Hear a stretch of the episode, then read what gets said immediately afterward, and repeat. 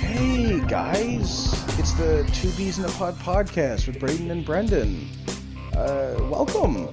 Sit back, relax, grab like a snack or your favorite beverage, and listen to us just talk about random garbage. Anyway, uh, thanks for tuning in. We'll see you soon. I make this last fold, you'll see it's a perfect origami replica of the Queen Anne's Revenge. Welcome to Two Bees in a Pod. I'm Braden. Are you are you sure that's not the Black Pearl? Because that's like there's like a sale. Ah, and... damn it! I forgot it. Never mind. Hmm. It's, it's the whole thing and it's ruined. I mean, Welcome it was still a. A Pod. Alright. We're back. Welcome to Hey, guys. episode 80 of the podcast. Happy to be here. He's Hey, guys. Brendan, by the way. Better believe it. happy to be back and having you listen to us again this week. We, of course, as always, watched a movie, which we're going to Mm-hmm. talk to in a little bit. A heavy movie. It is very heavy. We're Uh, gonna er, gonna early get to that. disclaimer: extremely heavy movie. The, uh, a bit of a Like trigger warning. problems We- heavy. uh, uh, some some some some assault type things happen in the movie of a sexual nature. So if, Yeah, if- no, if that is something that is yeah. it is uh, could be disturbing to some viewers. So if so, feel free to skip this episode. We watched uh, "Promising Yep. Young Woman." Yeah, which is a sexual very- assaults and and uh, Yeah. yeah, and like We're gonna get into that, but just people when they're drunk. for those like, it, it might yeah. be a, a strong subject matter for those Yep. listening if that's the case feel free to skip this one it won't Yeah. hurt our feelings we, this is one of those completely- episodes. and we love you Yeah, honestly, But a toast to you get- guys for sticking around this long. that's a that's a soda you. we're not drinking alcohol because that goes along with the thing. Yeah, no. anyway this before is we this get is to a Coke Zero. I wouldn't. That wouldn't do that. Kind of fly But in the face we- of the message we're trying to send. yeah but before we get to any of that we have to kick this off the only way that we know how we Yep. roll the dice we break the ice and talk about whatever with our dice of Oh, destiny. Where of course the dice of destiny will dictate our discussion topic to be brendan what kind of projects you been working on bud Well, I've just been like, uh, well, after after uh, wa- watching this film, I've been working on just being really sad recently. how's that going for you Ah, terrible. wonderful we have that in common Yay! Gotta love that early on. onset sadness makes you cry in showers all day Eating bonbons. Um, nothing crazy. Uh, I got uh, I got some graphic uh, graphic design work or whatever, working with a friend of mine from Vancouver. Uh, doing some. Uh, it's kind of wild. Roblox of all Oh. places. You know, Roblox. There's a uh, there's like a, a server or whatever on there that's like a club for 17 plus people or whatever only. Um, and uh, yeah, like, and I was when I was playing that game, I was like 11 in like the library because there was no other games that could be played on there aside from Flash stuff. So pretty wild that I went from like there in my dirty socks because I wasn't allowed to wear my shoes in the library at the time. You know, sipping on a You Capri Sun and socks as why a, did an 11 year old wash your socks? Well be, because I was 11 why and did an 11 paid year but but you should at least like wash your socks 11 year old you. Kind of, kind of posthumously going after my sock washing here, man. but you you made a point of stating that they were dirty old socks. well, because you're not allowed to wear your, you weren't allowed to wear your shoes in the library at the time. yeah, well, i don't wear i still don't wear shoes in the library. It doesn't mean i walk around in dirty socks Well, no, they became dirty because I was walking around in the library. oh yeah, gotcha. they weren't pre-dirt. I didn't. I didn't go outside and just like find the Okay, manure okay, pile and go okay, mush, mush, mush, mush, mush. All right, let's go read books. just your descriptors made me think you were walking around in like those cliched white gym socks with the red stripe at the top, but they're like off brown color because you haven't Mm. Yep. washed them. yep. No, no, no, no. you- Gray, when you white walk stripe. They, you then when you walk, you can hear them like Yeah. crunching because they're gro- so grody. You don't. Guys don't like my grippy socks? They didn't start off grippy. That's the reason we don't like them. um, despite the heavy to- subject matter for the day, we are going to try to do our best to keep it light. Because while this movie is incredibly serious, we do try our best to uh, maintain that air of positivity. But um, yeah, no, it's uh, it's been wild doing uh, doing the uh, doing the graphic effects work, the graphic effects work. Uh, I've had to like learn how to skin um like assets and whatnot specifically for Roblox, which is weird. Um, because it's have to tan pretty much the after you skin them. well, uh, no, because usually you let them cure first, and then you let the texture sit in. Otherwise, you get that like uh, that pink and black texture uh, from some of those video games that don't get finished. So you boil this the, the Roblox hide in in Roblox Mhm, Roblox mm. brain matter and then? Yeah, yeah, pretty much. It's uh, it's it's it's honestly a more disgusting process than I was expecting, but I mean, frankly, it's working. um, all those poor little Lego look-alike people just dead on the dead on the floor. But uh, yeah, no, we're getting paid for it, um, which is pretty nice. And uh, I mean, it's it's pretty cool to go ahead and see your work get potentially used and stuff. And I mean, the guy that uh, we're working with is actually out of Singapore, um, and then his like head media guy is out of uh, Australia. And then they've got somebody who works out of Vancouver who's currently attending VFS. And then that's how I got into contact because my buddy who's currently in VFS contacted me and went, Hey, I've got a gig. I need somebody else. Do you want to go and help me out? And I went, Yeah, sure, why not? So by the by the international grapevine, I am getting paid. Very So- nice. Works for me. Love that for you. Works for me. Yeah. For anybody out there who's uh who's who's uh, looking to looking to go ahead and do what you love and get paid for it. You never know when uh, when an opportunity is going to come out of completely nowhere. Mhm. You know, get get jump scared by money, and that's what I'm in for. I'm Just- down for just Be ready for it and manifest it. Mhm. Ready for Uh, 2024 is going to be an amazing year. People are going to make money. It's coming for you. Just Yep. be willing to accept it. Be open to it. Yep. Manifest it. Yep. You deserve it. Yep. Earn it.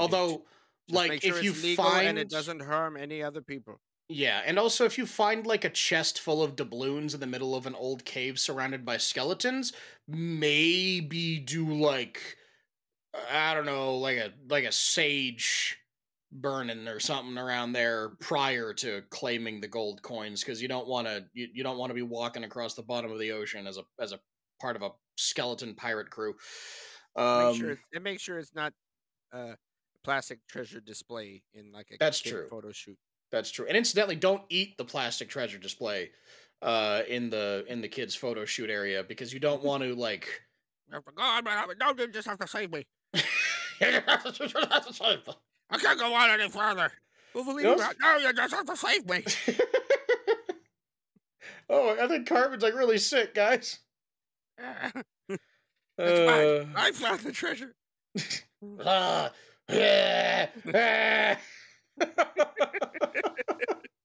How about you, man? What you working on? Um, not a lot of new. Well, I guess I haven't had a whole lot of projects other than like got my house de-Christmasfied over the last weekend here, which makes me sad. Are you okay? so- Did you? Are you gonna be able to pull through? I will be able to. Yeah, it's yeah. it's really weird that you you de Christmasified the house, and then we also picked to go ahead and do a bunch of psychologically Yeah. torturous But you know, movies. the thing is, it's not even. It's, it had to happen, really. We're getting That's- towards the end of January, and my tree Yeah. was still up. And I did the math today, and I well, and by math I mean I counted on my fingers. And given that our tree That's still up- math. That's still. Yeah. Don't you sell yourself short. That's still math. I did the math. I I'm so proud of you. You proud, Mama? I did the math. Um, Yeah, baby, you did real But the- good. but given the fact that our tree goes up as the Halloween shrub, or before Halloween, my tree's been up for almost half a year. It's been up for five months. So You- I mean, it's you wouldn't be time to- saying that It's- it's I mean, getting gratuitous, right? Like you, No, you no, of no, no, all no, no, no. people. No, no, no, no, no, no. but- Mhm. Time is due. Because I'm Uh, surprised that you're not also like, oh, but we could keep it up for for Easter, and we could do an Easter tree, and now it's up. Now we can do Christmas in July, and it's, I did I did joke about that, making turning it into like a Valentine a Valentine hedge and then an Easter bush Mhm. and making it year round. But then the Side note, reality TM, kicks in. TM, that's ours. TM TM TM. Yep, that's But then the reality kicks in that when you have the tree up for twelve hours or twelve hours, twelve months out of the year, you have to deal with the just constant dust that settles on it that you can't Yep. ever really clean off. Yep. I like to at least think when I take it down at the end of the season, all that dust gets shaken off and then we vacuum.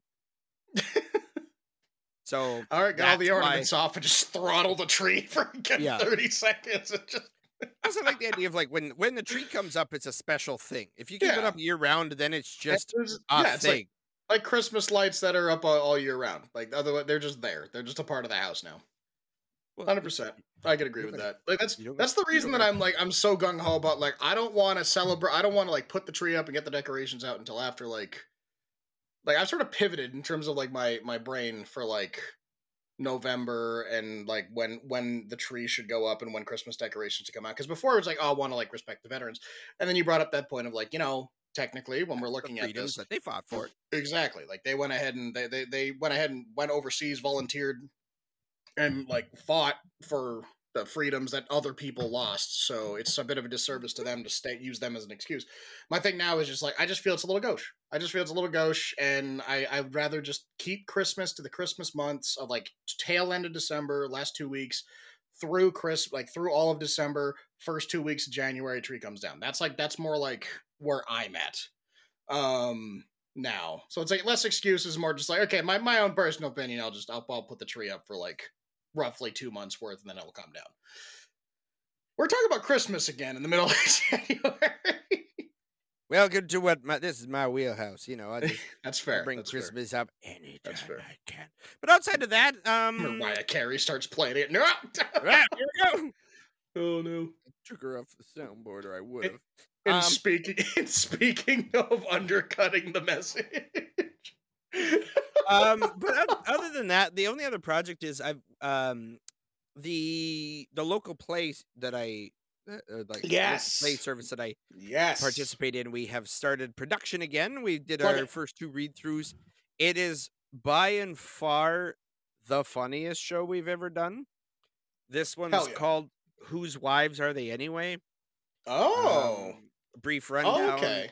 It's so a couple of couple of gentlemen are they send their wives off to the city to go shopping, and while the wives are away, the boys go to play golf before the new CEO of the company that bought out their company starts on Monday. Okay. And it Little bit of a turns out, day.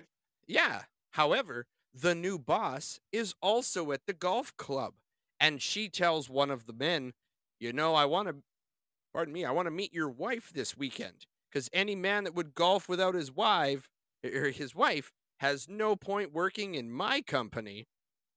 So, David, the man A, he lies and said his wife is there, and they come up with it, and then John also has to produce a wife.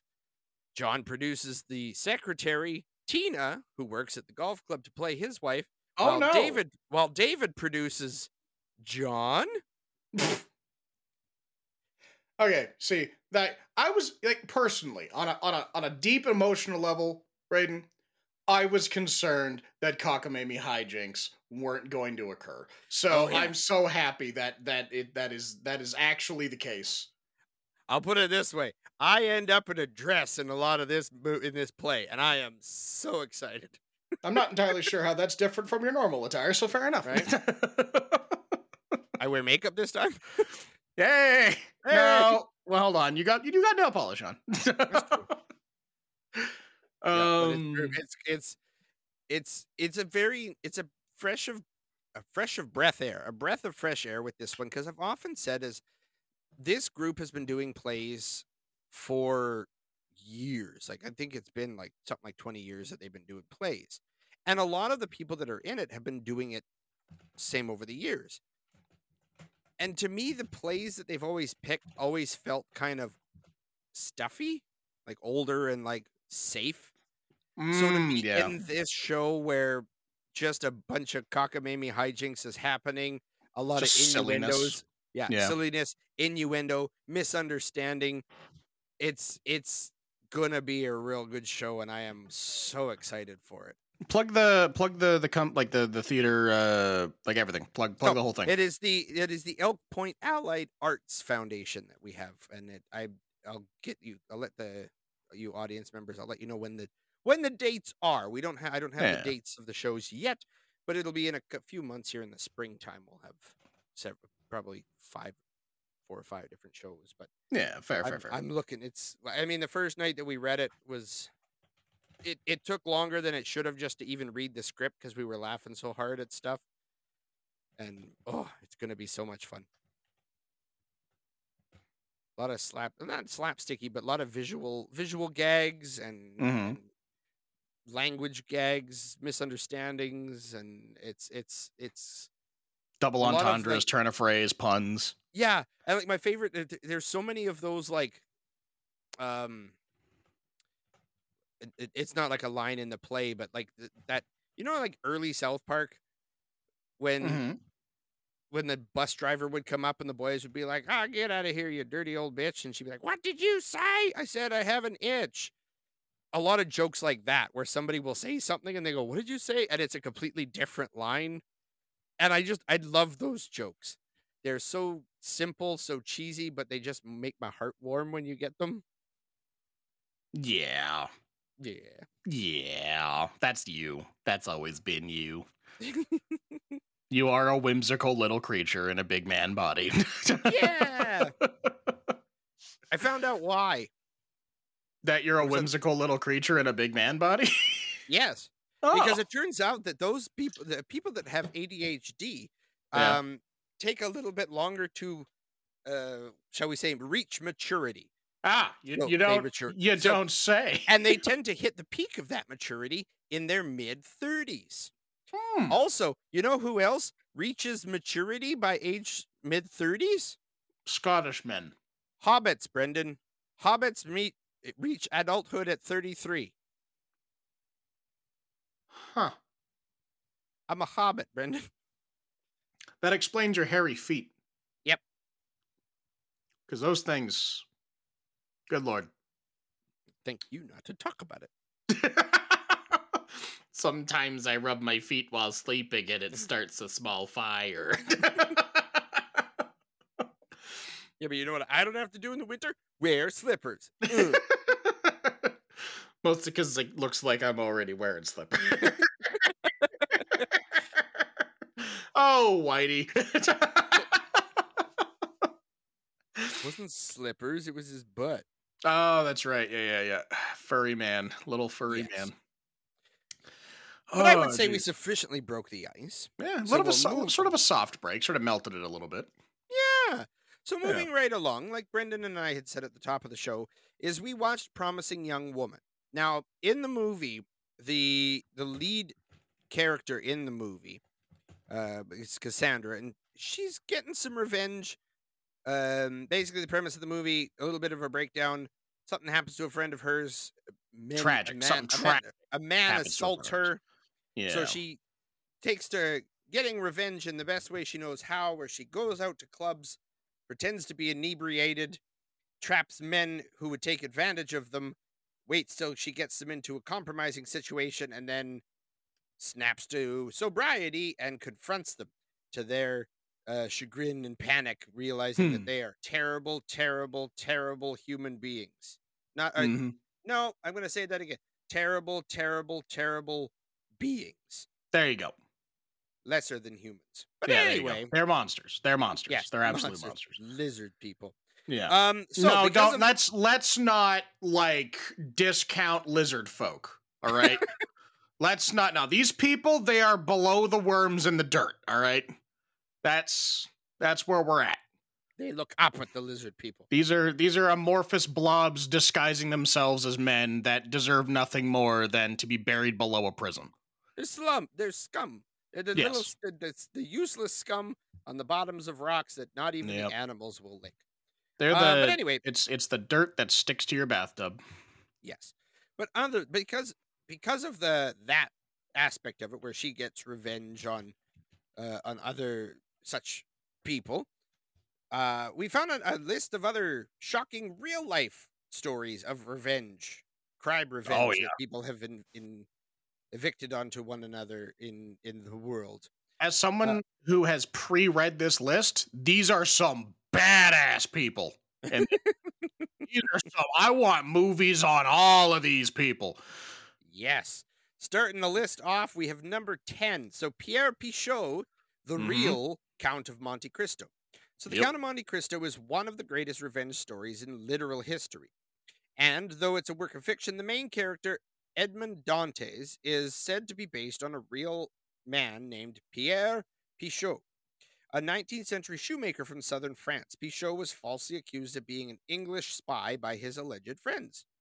Following years of forced servitude, Picaud was released and, after some careful plotting, murdered the three men who betrayed him. Oh, Oh, get he was, him! particu- he was particularly ruthless in dealing with Lupin, the man who married his former fiancée.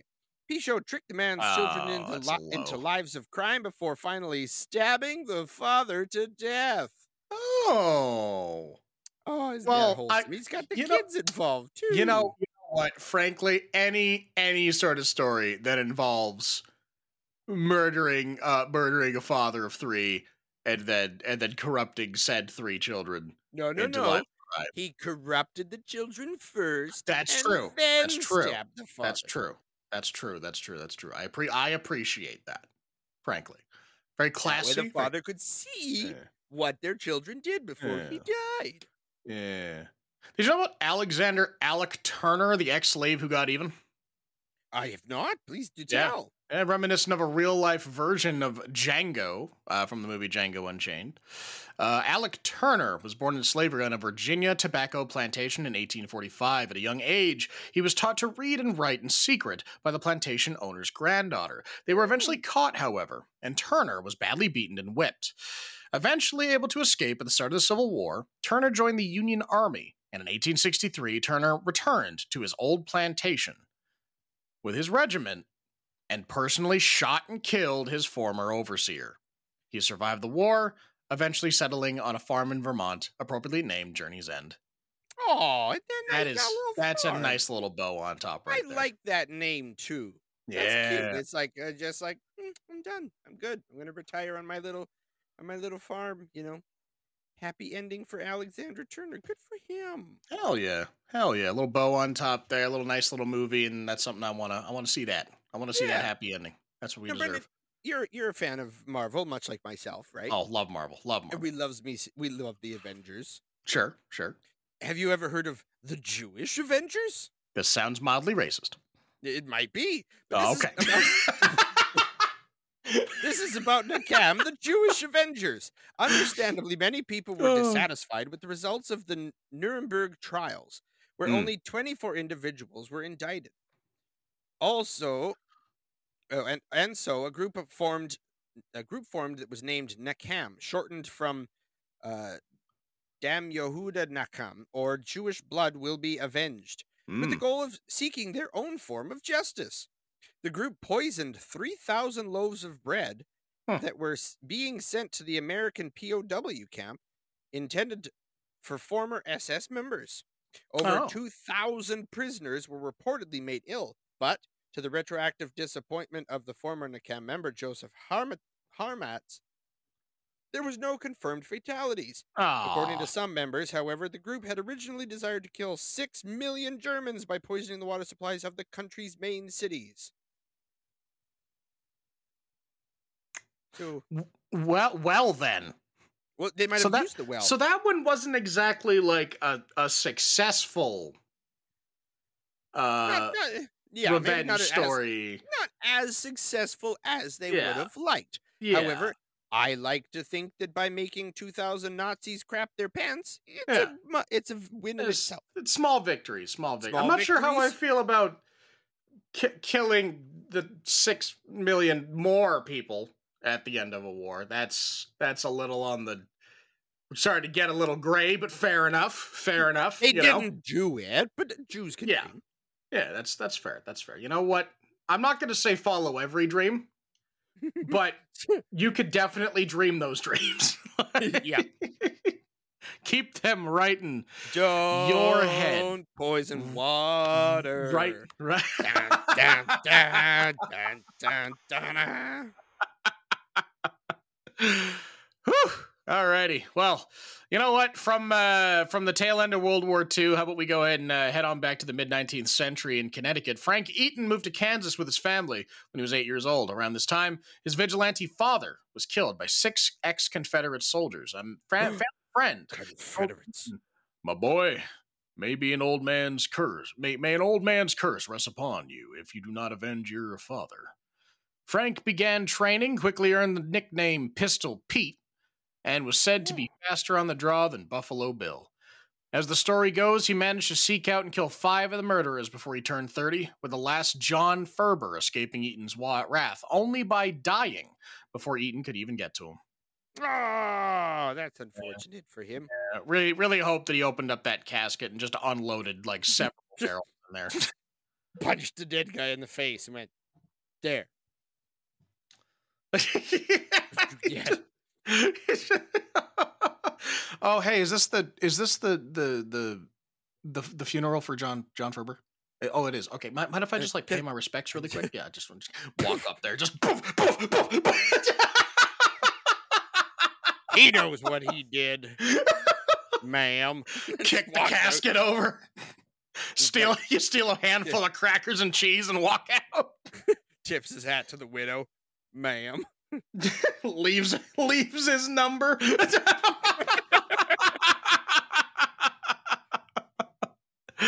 Hell yeah, mm. Pistol Pete, and just say that you were faster on like to be to be considered faster on the draw than Buffalo Bill. That's wild, dude. That's that is like that's crazy. That's crazy right there. Who we got up next? Number six is Aaron Burr, the vice president who'd had enough.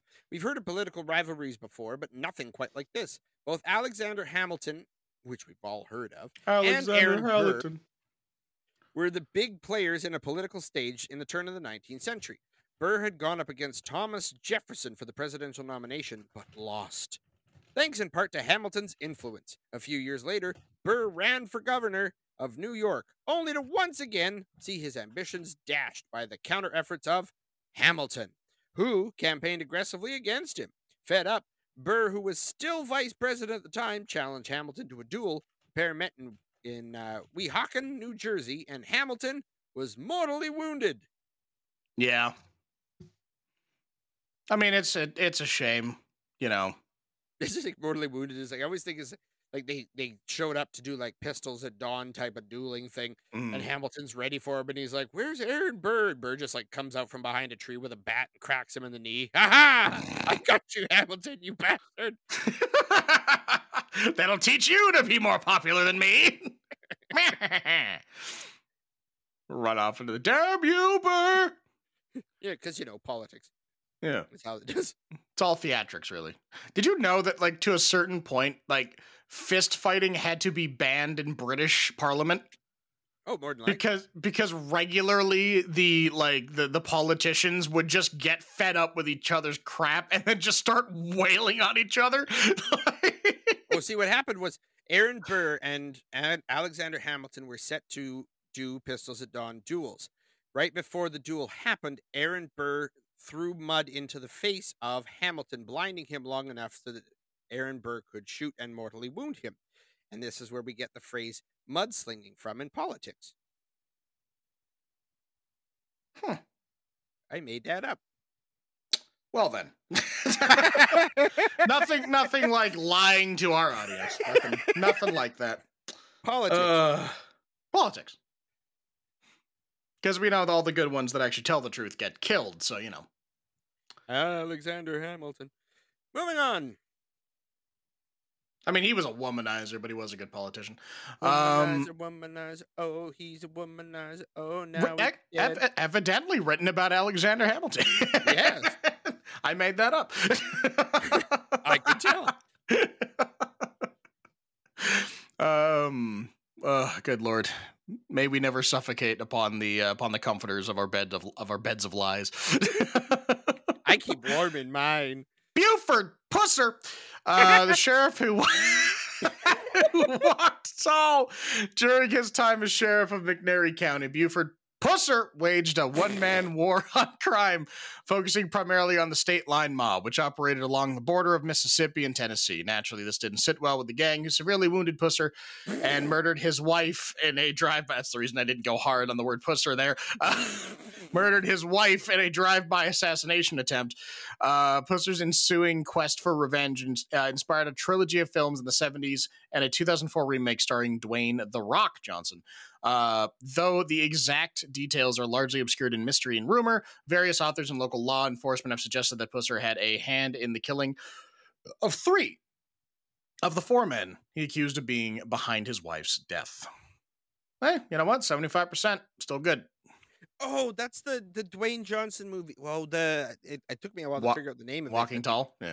Uh, the Jumanji. So number four. Did you make that up? V. Er- I did. Oh, yeah. See, I'm getting better at it. Sounded good. Carl V. Erickson, Ah. the retiree who really had grudge. Yeah, So- I this this guy reminds me of you in some way. I don't know why.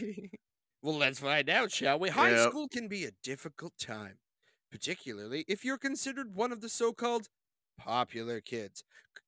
Uh, oh, if you aren't considered one of the so-called popular kids. Carl Erickson experienced this firsthand when he was the victim of a cruel prank. While, exa- while exact details of the incident are unclear, it did involve a jockstrap being placed on Erickson's head in front of a group of students. Erickson blamed Norman Johnson for the prank and took the idea that revenge is a dish best served cold a little too far. He waited over 50 years to get even, confronting Damn. Johnson and killing him in his home in 2012. Oh my God! Oh my god! Both men were in their 70s, and Erickson was given a life sentence for his crimes. Just imagine, like, for for 50 years, having having Erickson just Erickson's just sitting in his home with a jockstrap in his hand, going, "I'll get my revenge. This requires murder. I'm coming for you, Norman. could you could you Just you wait." could you imagine becoming the friend of someone who did that and then like just not just like cracking them in the jaw or anything like it just just like and then and then waiting until both of you could easily dislocate a hip trying to hurt the it's like- other one I, I I- like to imagine that Erickson showed up to John's to like Norman's house with the jock strap to like Yeah, exactly. to him and like Yeah. make, get his revenge, and they end up like wrestling over it, and it becomes this epic fight like that episode of like Herbert Family Guy, versus the yeah. old Nazi yeah yeah, that I got you They're like Same. "Arr, arr." Yep. Vulcan mind meld, you and me right there. Jesus Christ. Seventy year old man Yeah. He got a life sentence. It wasn't actually a life sentence. They just sentenced him to a year, and they were like, "Mm, "He's not going to make it." They just kind of pushed him down the stairs at the end of it. They just kind of went, all right, there you go. That saved the taxpayers some money. Jared Harris, the avenging amateur tattoo artist. Prison is a rough place in general, but for those who've been convicted of crimes against children, Jesus, yeah, forgot about this one. Uh, it is living hell. Back in 2006, Anthony R. Stockelman was sentenced to life in prison after molesting and murdering a 10 year old girl named Katie Collman. To the ignorance of officials, Stockelman was placed in the very same prison as Katie's older cousin, Jared Harris, who was serving time for burglary. From what investigators could put together, it seems that Harris cornered Stockelman and, with the help of other inmates, tattooed the words found on the inmate's forehead the next morning. The script in question Katie's Revenge. Oh, and and if we scroll to not that those viewers at home can see, but Brendan, if we scroll to the top, you can see it's not small letters. Oh, no. Yeah. It is no, it's big block letters. Totally. It- yeah. Hell hath no fury like a woman scorned, but hell also hath no fury like a scorned tattoo artist that you just accidentally trusted. In fact, uh, a mutual friend of ours learned that when they told me the recent story of how they ended up with a tattoo of Spider Man with a very pr- pronounced dong. Was it you?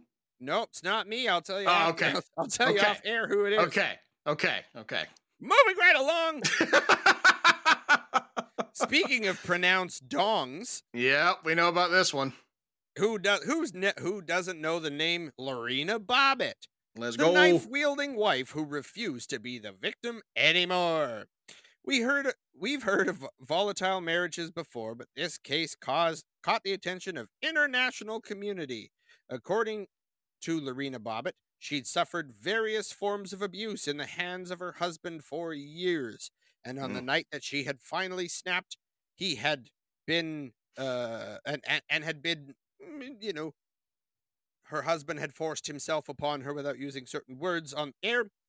That was June 23rd, 1993, a date that the ex husband John Wayne Bobbitt is likely to ever forget. While Hmm. her husband slept, Lorena took out a carving knife from the kitchen and carved off his manhood.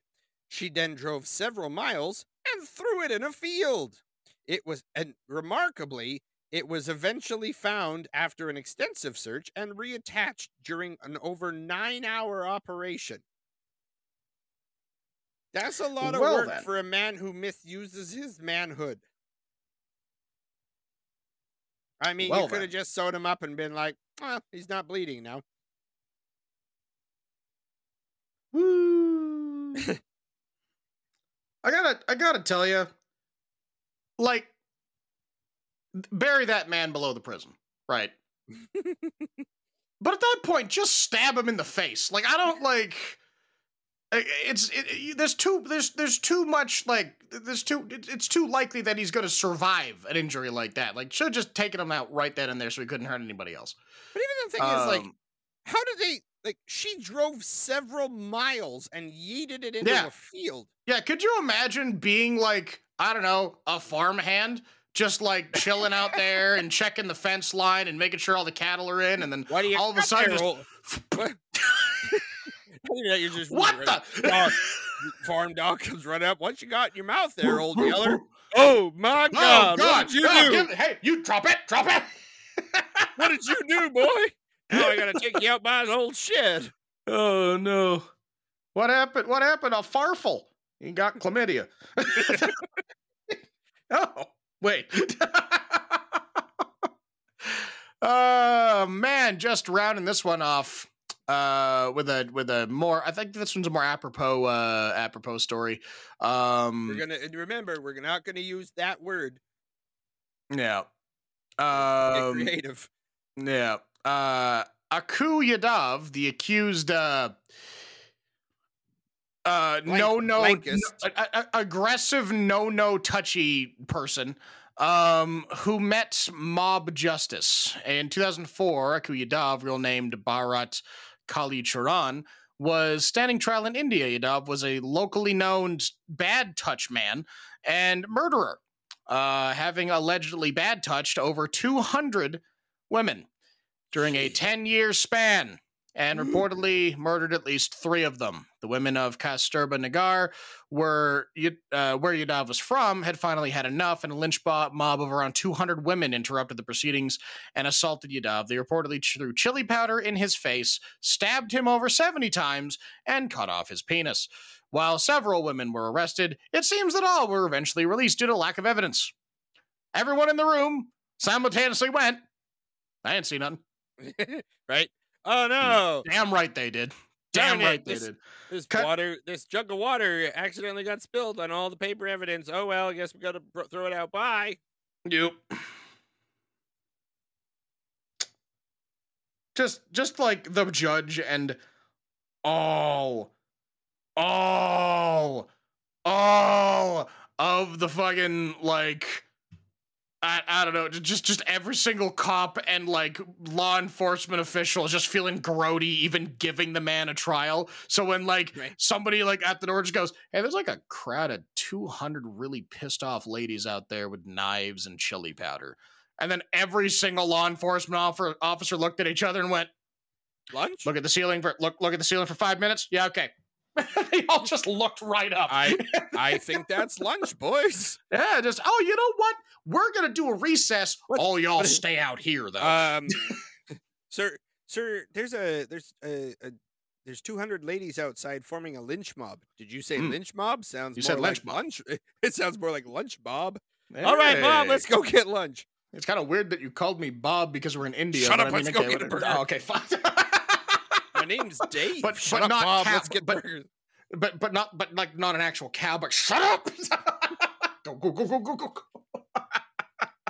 Like really, like when there are two hundred people Eh, who Killed. are like like yeah who who gather together to target one yeah person. yeah with That is knives insane. with knives. Hundred people. Yeah Just picture that in a room, yeah. and then one dude in the middle trying to fend them all off. And he does it. He's blinded by chili powder, and his dangles cut off. That's a bad And day stab. for him. No, you you seem to forget seventy stab wounds. By the well, way, that's at the Like, end. I, he's not fending them off after seventy stab wounds. Yeah, no, but I'm just like I'm saying like like there's a there's a thing where it's like my, my brain went chili powder, swing, wee wee off, and then just 70 stab wounds But immediately then it, then it became like a game of like, um, it was like a mosh Pop up pirate. I was gonna say more like a mosh pit with knives, where they just like bounce him around the room, and he's like, ah, ah, ah, stab. It's just ow, a- oh, It's ah, just a pin. Ah." It's like they hang them up like a pinata. Stab. They get one of those sticks, but it's like six knives attached to the end of the stick. and they're all blindfolded and swinging knives at him. And just see, swinging wildly. you did it. You stabbed him. Okay, next. All right, to the to the to listen to the the governments of the world. All right, if we could perhaps add into legislation. All right, that anybody who is a uh, who who is a convicted, you know, one hundred percent, no shadow of the doubt, uh, uh, bad like like bad violent no touch person. Um, we we just like we just like let people stab them at minimum 70 times like anywhere anywhere. We just you know what everyone turns around at the same time and whatever happens happens i feel i feel like that would like cause that particular crime to like go down Maybe a You little know. bit. just like even if it's 5% i feel like that'd be a good like like way to do that you know Mhm.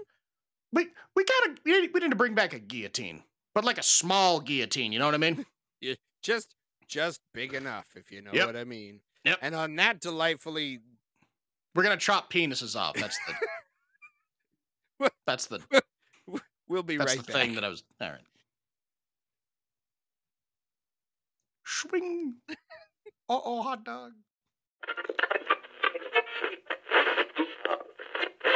Greetings, mortals. My name is Promotiontron, and I have snuck on to the Two B's podcast to remind you to subscribe to the Capuana Companions TikTok and Instagram pages, and also the B Grim Gaming Twitch channel. they'll never realize I'm here promoting their things, and they'll never be the wiser.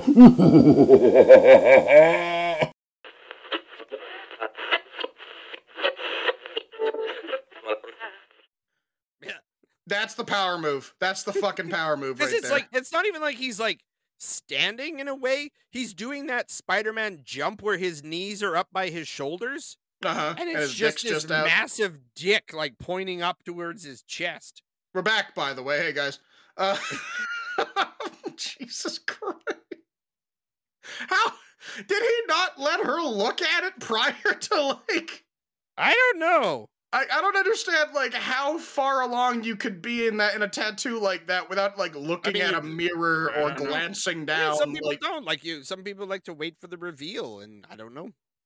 But Well, yeah, the- I've, it, it- was I can't even be like a- it's just the story because I've seen it. I'm, I'm gonna throw it out there. That that would count as a re- a a reveal A reveal. for sure. Well, That's have a you uh, ever seen though? There's there's like a tattoo reality show where at some point Oh, they yeah. have people that are like they put blindfolds on them and they get like their roommate or whatever to pick the tattoo and then they reveal and people Mm. get mean with it oh and you're like how did you why would you do that to another human like as yeah because you're now you're marking their skin for what is effectively Ever. life and or like really painful removal procedure Yeah. or more tattoo over the thing so that's like, like, that one that episode of impractical jokers where they do that mm, joe wins and all the other three jokers have to get punished.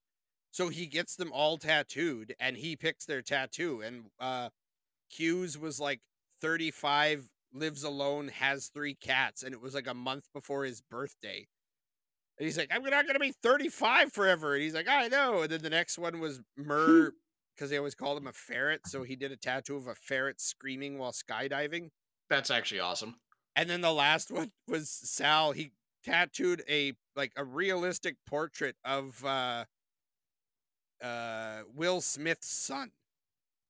Of Jaden Smith? Jaden Smith, yeah. It's just a real on his What like the up hell? on his like on his like ham hock of his leg. He's got this realistic picture of Jaden Smith. Could you imagine the first like, time dropping "Why?" trow in front of your wife, like you're the woman who's gonna be your wife, and there's like she goes, she gets ready to go down on you, pulls your trousers down, and then staring her in Jaden the face is Will looking up at her. Smith's son.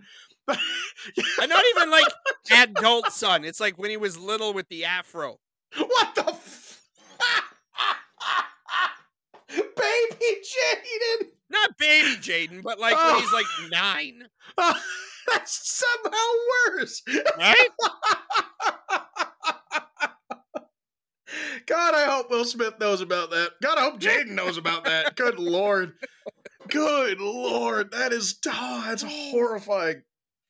Yo. Oh, Jesus Christ. All right, uh, all right, Speaking Mr. Turner, go ahead. And, yeah, yeah. And speaking of uh, sexual assault mo- sexual assault movies, um we watched Promising Young Woman. woo! All So right, again- let's do this. Again, we're gonna Yeah. just going full into this. This has a lot of uh assault issues. Yep. It, it- targets a lot of assault.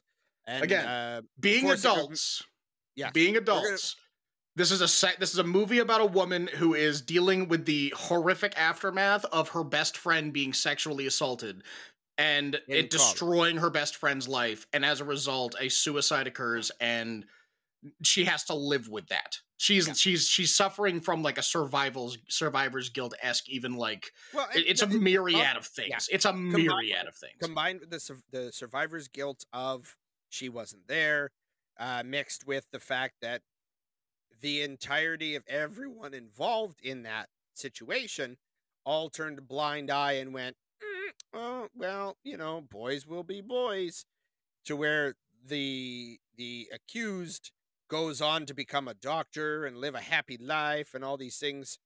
So this the woman, the friend, the the main the main character in this show, Cassandra, she has taken it upon herself to impart vigilante justice by seeking I would I would even call it like harmless revenge on men that do this in in bars by playing a victim, it, pretending it to shocks their system Yeah.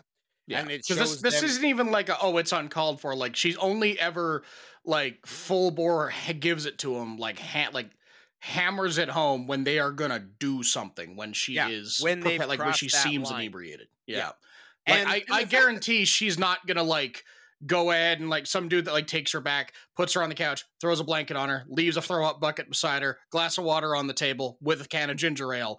And You then know. just leaves her in the room and goes to bed. She's not going to be like, "You piece of shit." No, like it's yeah, you know, it's, a you know, gentleman, as a yeah. gentleman would do. Yeah, a But yeah. good person, Yes, a good I- person who does and that. I love I love this um I love this plan of hers Mm. because it drives that point home to these creeps and Yep. there's nothing they can do about and it. the enablers, not Yeah. just the creeps, and the enablers eventually too. Yeah, but but there's no there's what's the there's no illegality here. It is all everything that she does to these to these random men in bars is on above board because all she's done is pretend to be inebriated. She doesn't assault them. She doesn't seek Nope. revenge in any physical way. She doesn't Yep. Do anything to them. She, She just she hits them with the psychological warfare. yeah, and they just and it throws them on their heels because now Mhm. they're inebriated because they were at the bar and she's stone cold sober and she controls the room because that's she's a strong and independent woman. she's a badass. Yeah. She's a badass. Like the phrase "strong, independent woman" gets thrown around so often nowadays, where it's like it, it's almost borderline cartoonish to call somebody that. She is a straight up full bars, absolutely like straight out of an 80s action movie, friggin' badass. Like With- she and the it- level of like, she almost has like a psychotic level of forethought. In this movie. Oh yeah.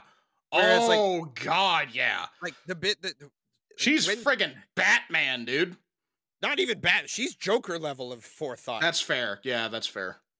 because so and so there's a couple of things in this movie that I did like that weren't like oh it made me feel bad inside because this is the world we live in. But I liked Bo Burnham in this. He was really good in this movie too. Yeah, my only issue with Bo Burnham existing in a film is that because I grew up watching his YouTube stuff and then eventually all of his stand up, I can only ever see him as like, you know, funny man behind a Goofy. piano making silly songs.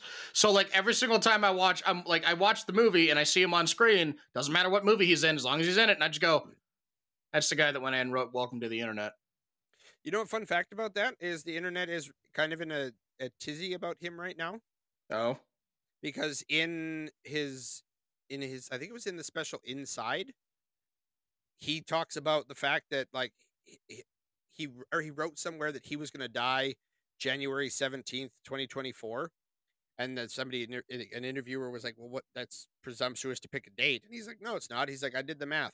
My dog is going to be dead by that point because dogs don't live that long and my dog's the only thing in my life so after my dog dies I'm going to kill myself on January 17th 2024 on January 17th, which was only a few days ago, his entire social media profiles all went down except Oh, that's not cool. Only one album is still up on Spotify right now. Oh, that's so are, not cool. all of the songs are gone. His Instagram is gone. His Tik everything's gone except that one album. Like, okay, don't get me wrong. As far as committing to a joke goes, hell yeah. Fist Right. bump to the air, props, sir. As far as joking about suicide goes, bad. No, no, do that. Don't please, please don't. Like, I understand that, like, if you do the self-depreciating thing, or we joke about a terrible person like committing suicide and everybody being cool with it, fine. Totally on, like, totally on brand. As long as the audience is cool with it and you're cool with it, everybody's fine. All right. But you don't just like do that to your fans who don't read anything beyond like the initial context of the thing that just happened. It's like Snoop Dogg telling everyone he's gonna stop smoking weed. I'm gonna I'm gonna stop the smoke. And then every all of his fans went, "Oh no, no, don't do it! You're the only reason I still smoke Snoop Dogg." And then he went, "But it's a fireplace." No, no, no. It wasn't a fireplace. He said he was going to stop smoking, and then he went and started. Then he be, it became a commercial for a weed vaporizer. I thought it was a smokeless fireplace. I thought it. No, I thought it was for a, a weed thing. regardless of the re- regardless the essence of the overall point it still stands like it's just a just the fact that it you don't just do that to your fans especially the ones that don't pay attention enough to like to pay attention enough to read every single tweet you make like Right. because a lot of people on the internet they don't read them they don't read themselves. They wait until stuff happens then they learn about it through other sources. So it's like you, you know that. And i get that okay fine we're gonna do a funny haha prank but like it like do it in april or something you know? April 1st i'm gonna kill myself or so whatever. Fine. Whoopee. Everyone knows it's a joke going in but like you're Oh, not gonna go ahead and It's a fire pit, oh it was a fire pit. Okay Yeah. cool i was right. Oh, oh yeah. smokeless fire pit for Yeah. I, I remember that too because he was roasting marshmallows over it i remember that Yes. Yeah. And honestly, that is my least favorite part of campfires is the smoke hitting me in the face and my eyes going, "Ah, ah." And then, you, and then you go to leave, and then it just follows you, and you're like, no. Yeah. And you smell like the fire for the next two weeks. If Yeah. you haven't like, yeah.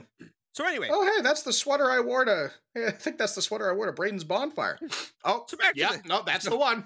back to the movie. So we've got Yeah. Cassandra, who is We digress. enacting revenge across the city night And after night, succeeding.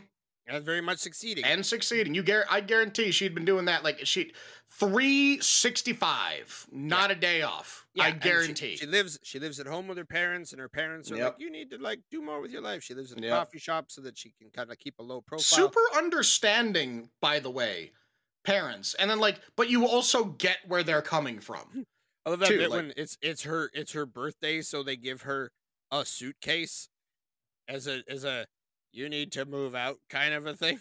Yeah, and it's like, oh, but like, was it a nice suitcase? Yeah, no, it was like the most expensive "get the hell out of my house" present I've ever received. Like, that's a really good And- line. And the fact Really good that- line. and I love that line because it just indicates that it's not the first time they've done it. Yeah. we got we got you plane tickets to one city over. Here you I live in LA. he- Where else would I want to go? I don't know. How about San Francisco? This is a one-way ticket. opens up a box. What is it? It's a damage deposit. Hey, you did it. Oh, what are these? Oh, they're keys to a new apartment. Yeah. Oh, where? New Hampshire. Yeah, so she's enacting revenge. You find out that like yep. kind of through through subtle clues you find out that it's it's her way of coping with this tragedy Oh, yeah. until she meets Bo Getting little from- bits of justice. yeah until she meets Bo like Bo's character Ryan comes in to the coffee shop. Hap- uh, just coincidentally they get to chatting. You find out she was in medical school. You learn more about the tragedy. And then you find out that the bad man that did the thing moved on to do wonderful things in his life like become a doctor and be happy. And all of the problems and trauma come flooding back for Cassandra and she sits down with Facebook and a notepad and jokerfies a bunch of plans and i love where it kicks in with the as soon as like the when she starts to enact revenge you have that that tally count that kicks on Mm-hmm. and they don't explain it at all but you get what it is as the movie progresses where it's just one and you're like what does that mean Mm-hmm. And all of these things that she's able to pull off Because your such- brain because you do you do see it. There's foreshadowing Yeah. because she keeps a little notebook and stuff like that for all of her conquests. So it's like it's And- it's really and- cool because my brain went, oh, this is the like, oh, this is part one. Oh, it's part two, and then you then I get to like, oh, wait a minute. Mm-hmm. Like, around around number three, I went, oh, okay. Yeah. I, I I, love, see like- what we're doing. Yeah, and you can see in that notebook when she opens it up, there she's been doing this for a while because that book is Mhm. full of names Three tallies. sixty five Yeah. years. Mhm. For years, she's been doing Well, this. and the thing is, is like you know, you see in the notebook that she's doing the tallies, like the tick, tick, tick, scratch for Mhm. five. It didn't clue into me the tick, tick, tick, scratch until the scratch reveal, if you know what I mean, without spoiling. You know, like at the end with the scratch reveal. Yes, yes, Yeah, yes, you yes, know, yes, yes, that- That that that like Yeah, that final like, like, done. Oh, yeah, loved that because it- yeah. because that was a really nice touch. yeah, it's a beautiful imagery of just that. And oh, you know what I should mention about this movie that we didn't talk to about at the beginning. The director and the like, the one that wrote the screenplay and directed this is Mhm. Emerald uh, Fennell, who is Ooh. the same person who directed Saltburn last week Whew, that we watched last week. So like, whew. Emerald does Go off, like, go off. yeah. Honestly, she's got she's she's got some good movies under her belt already. Mhm. like I'm, also I'm gonna throw by it. Margot Robbie.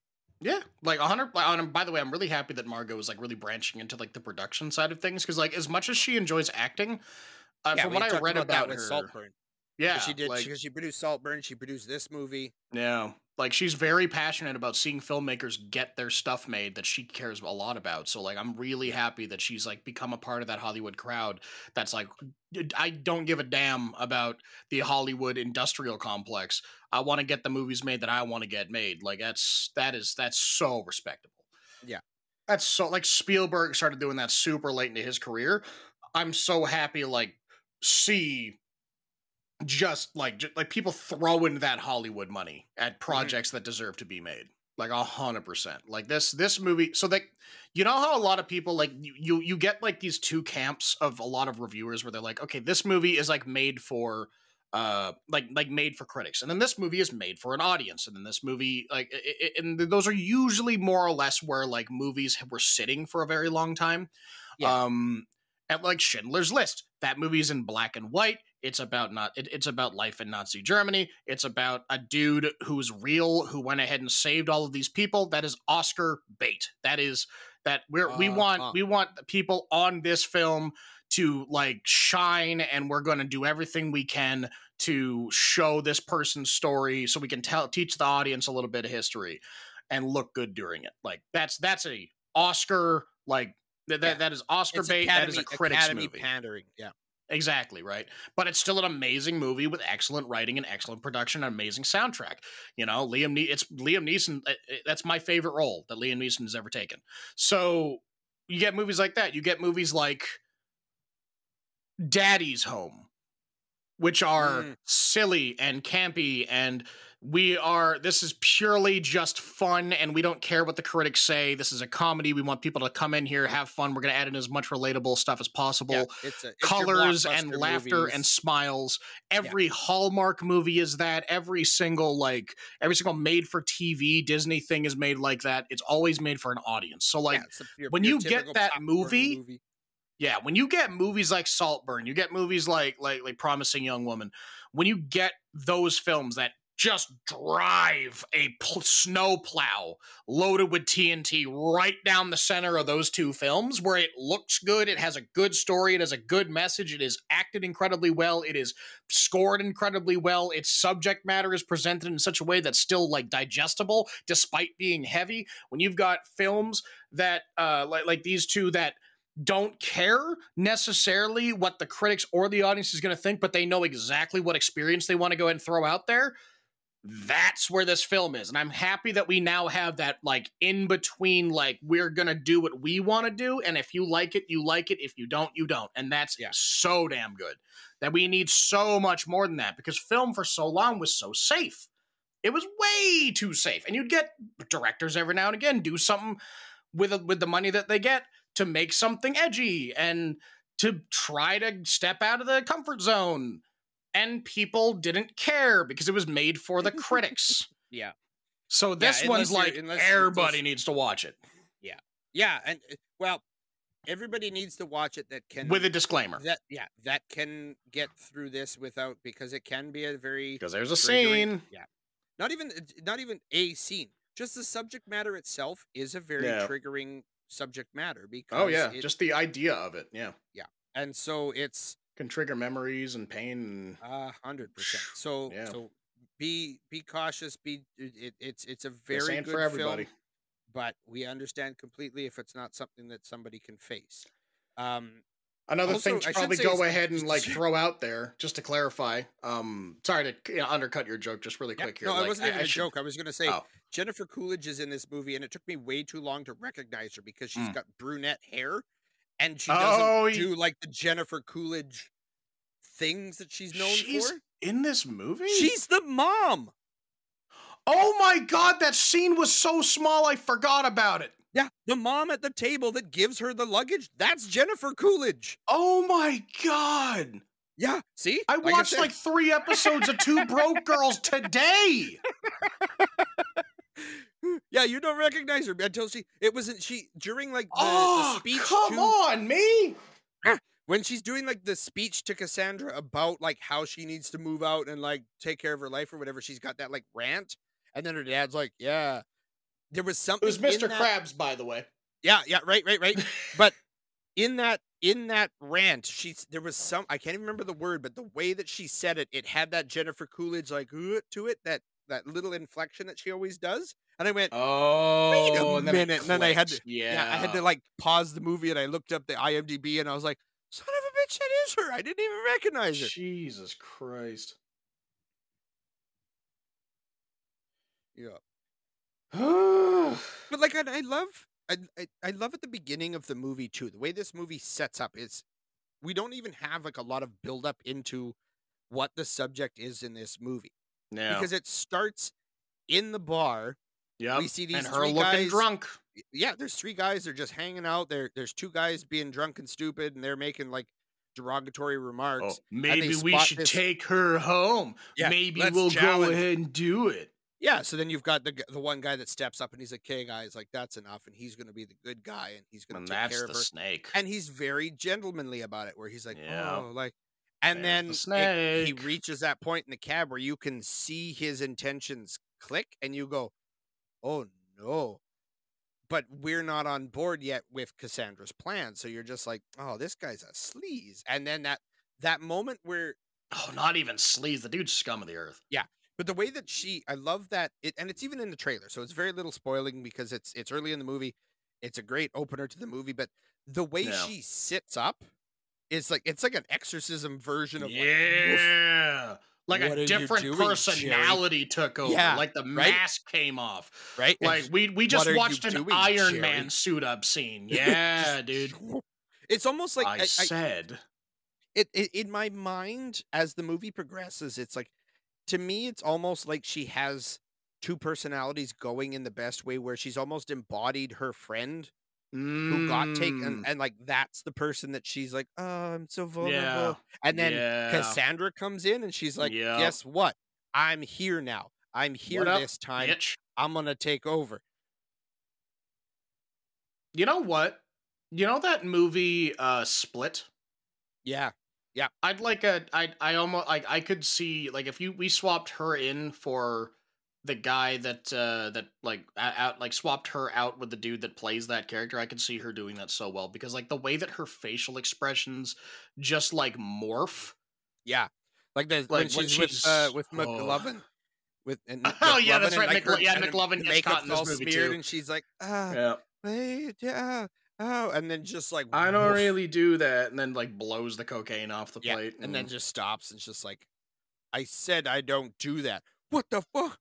Yeah But like even just, and I love, like I said, I love where she re- she enacts revenge on everybody in this movie, but never once does she do anything criminal.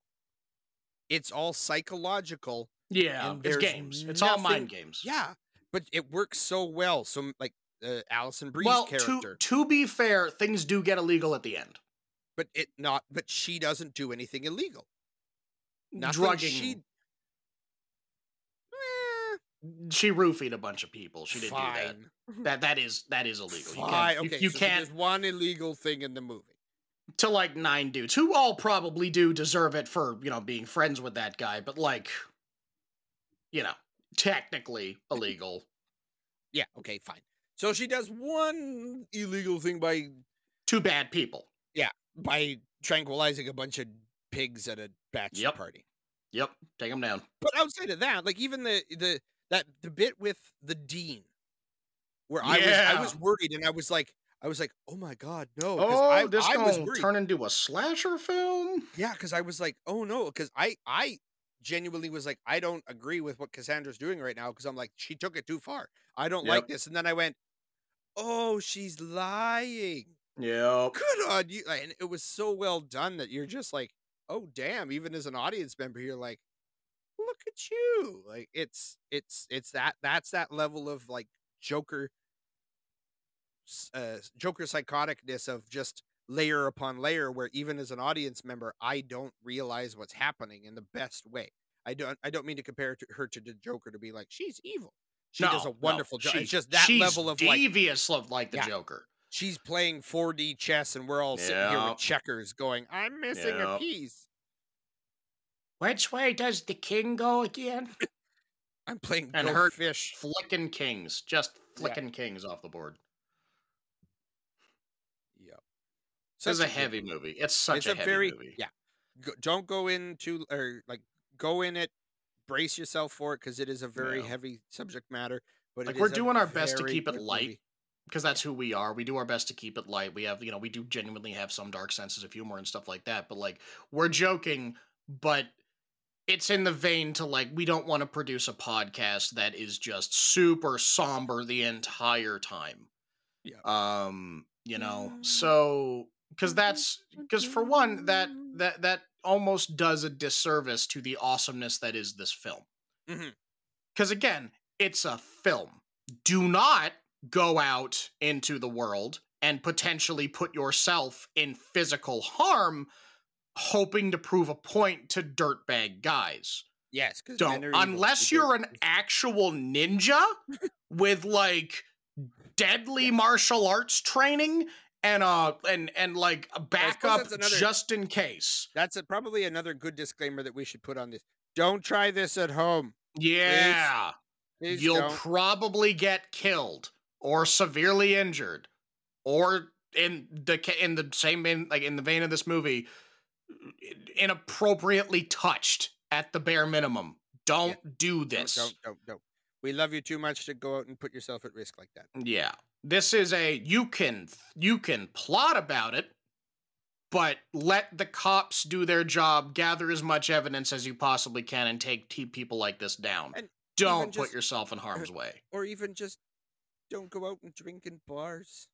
There's no good Without friends. there.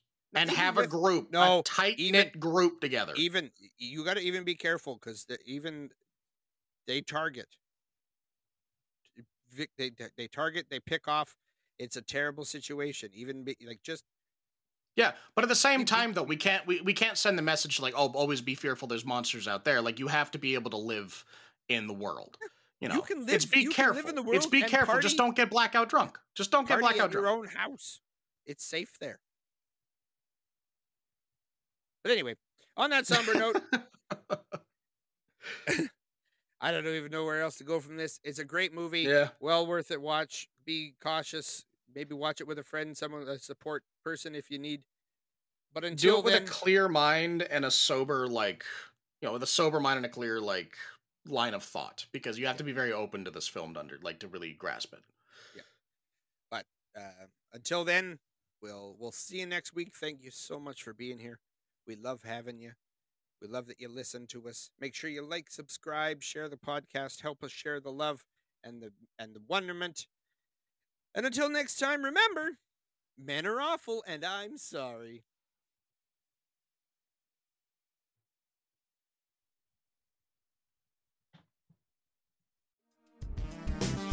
Hey guys, it's Brendan. I just want to thank you so much for listening in, and just to let you all know that we record at 9:30 MST on Riverside every Wednesday. And please, if you'll join us, like, share, subscribe. It'd mean the world to us. All right, thank you so much. Bye.